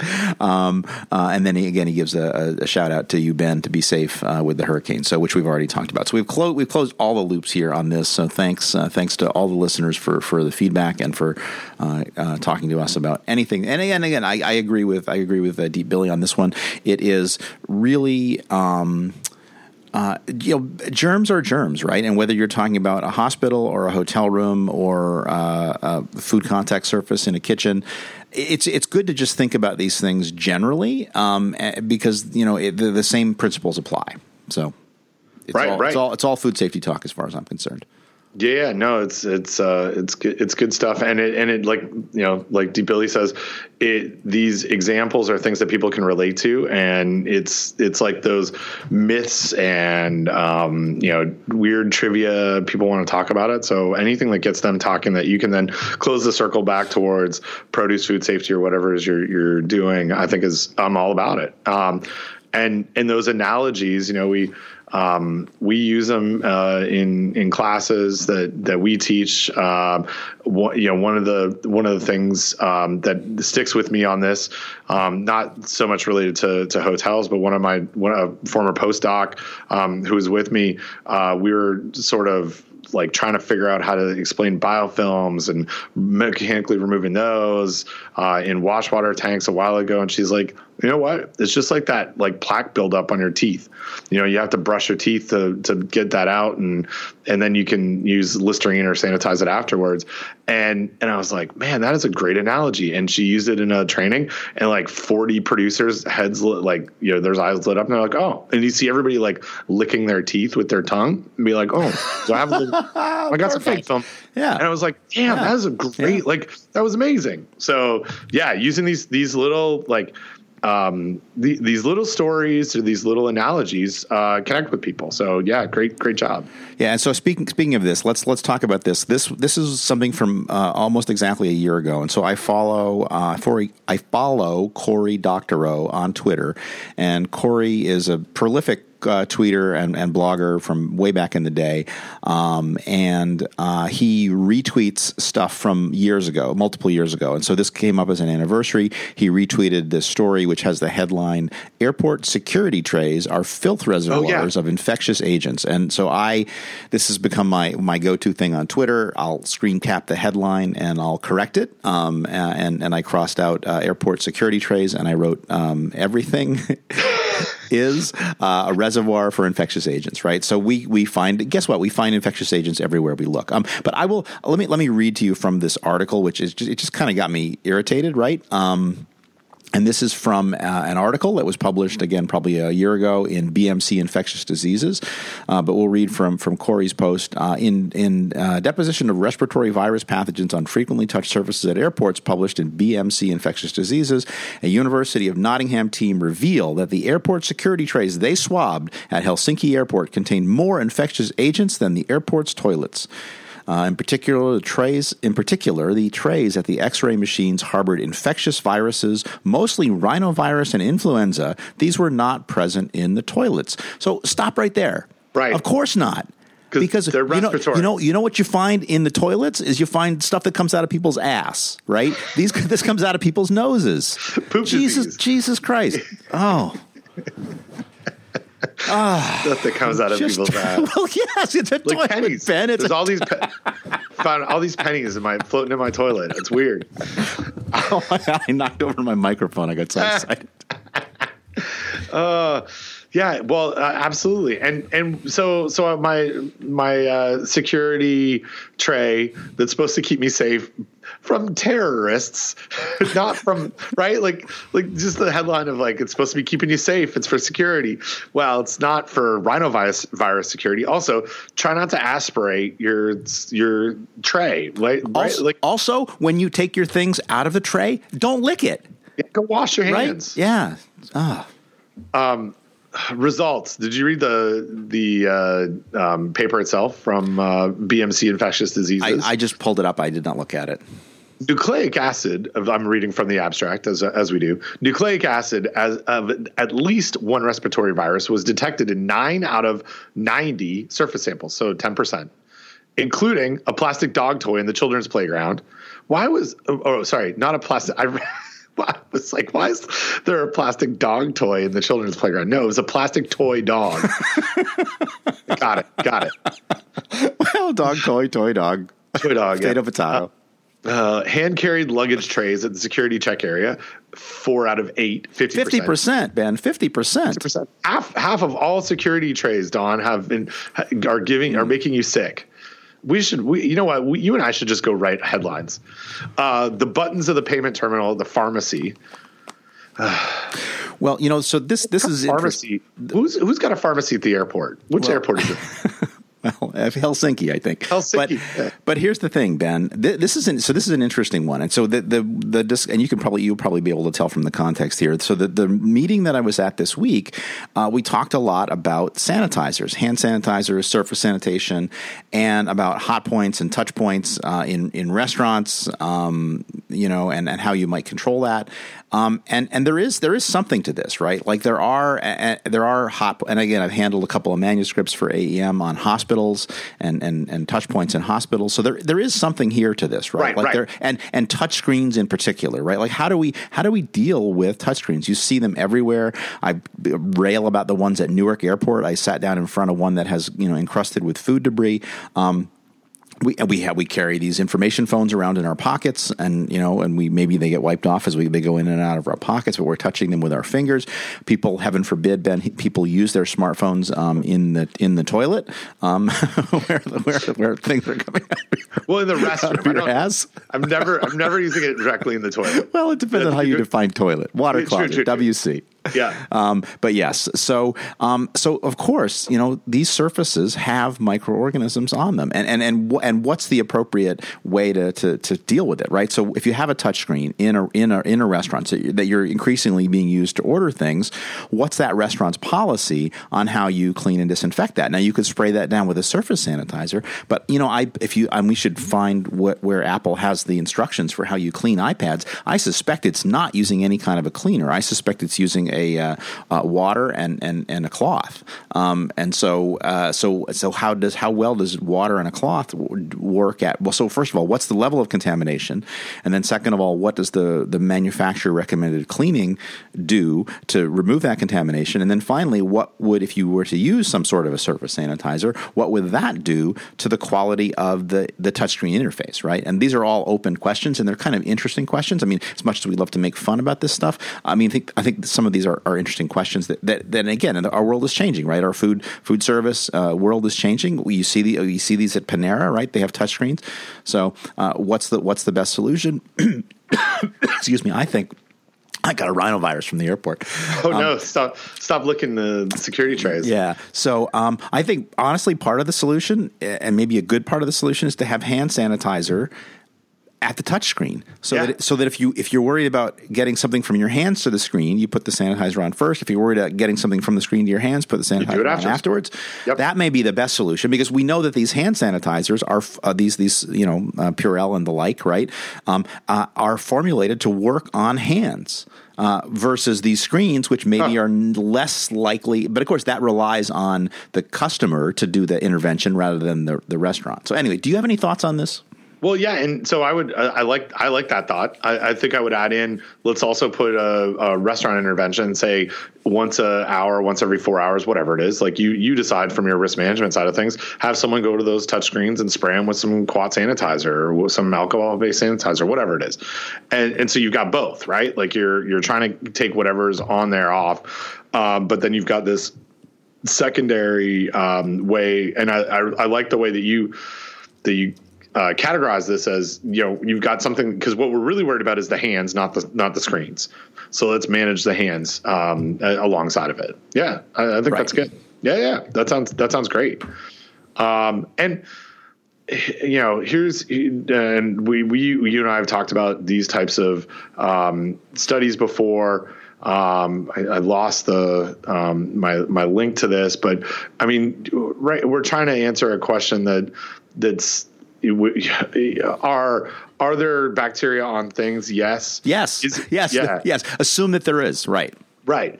Um, uh, uh, is it is it harmful? Uh, I mean, could be, could be, but are, right? But are we going to answer the question by question by uh, running PCR on like a total of forty things or fifty things? It's not. You're not going to answer the question, right? Like, like so. This this is we're using PCR surface swabs um, looking for PCR for looking specifically for influenza and uh, and other um, respiratory viruses. You know, so so we find the DNA. Is it could could I find nucleic acid on these surfaces uh, from uh, unviable or non-viable viruses? Absolutely right? We're not even answering that question on on risk. We're just saying, can I, yeah, finding nucleic acid doesn't t- tell me a whole lot. It tells well, me tells me more than not finding it, right? Fair enough.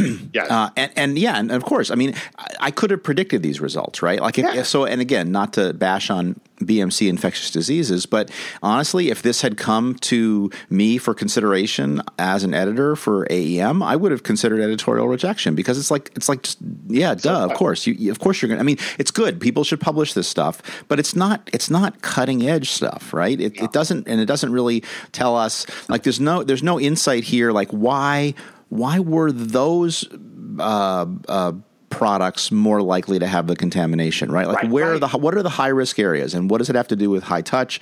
What's anyway? So there, there's a lot of really good science you could do around this, but and this is maybe a first step, but it's it, you know it's it's kind of it's kind of a little silly. Well, if you get a paper like that, maybe you should just suggest that they try to publish it at BMC Infectious Diseases.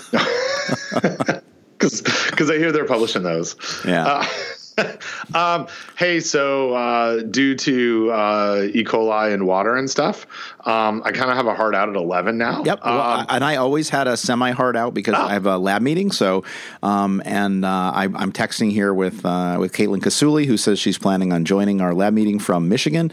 Um, uh, and uh, I mentioned that I was doing a podcast. So uh, important, cutting, cutting, uh, you know, breaking news here. Uh, ben, Caitlin says hi. oh, cool. Uh, tell her right back at you. Hi.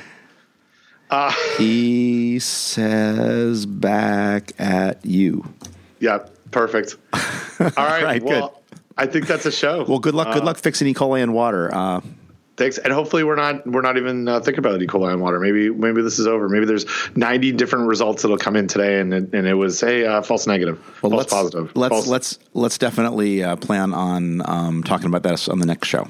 Absolutely. All right, thanks uh, thanks for letting me uh, rant and bring you my uh, my problems. And we have finally caught up in listener feedback and talked like about a you know maybe not a big outbreak that was happening, but something in real time. So Yeah. they, like checked all, all of our boxes today. So all right, uh, I'll talk to you later. All right. Bye bye. Bye bye.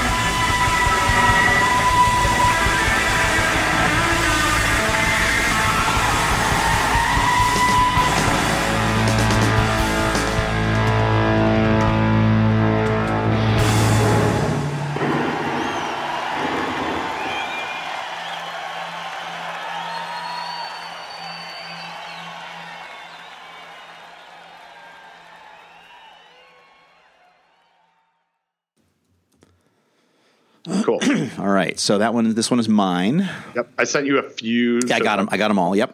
Yep. I got. I got. I got all your titles. I got a bunch of other titles. I got all your links.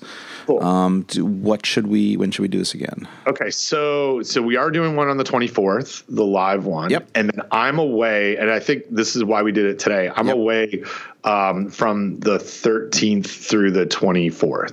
Me too. I'm. I'm in. I'm. Yeah. Uh, yeah. So we're. So we're. Uh, so we're, all right. So we'll next time we'll talk and we'll see each other. We'll be uh, at Rutgers. Yeah, unless you. Um, uh, so I did have some time open up on the 13th in the middle of the day, but that I couldn't remember what your schedule was. I'm flying to. We're flying to Portugal that night.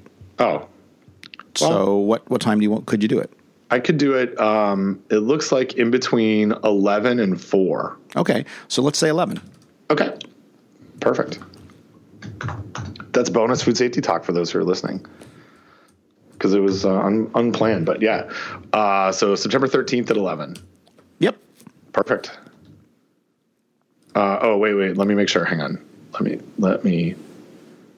There's I gotta I gotta actually see this on my. It may be it may be noon that I can do it. Okay. It's noon. It's noon. Okay. Noon till yeah. I have noon till four open. Okay, So, yeah, I, just, I gotta get to the dogs to the to the kennel, but that uh, noon to two still works. Perfect. All right. It's in the it's in the uh, it's in the thing. All right, It's- If it's in the thing, it's in the thing. sounds good. All right. Uh, I'll talk to you later. All right, bye bye.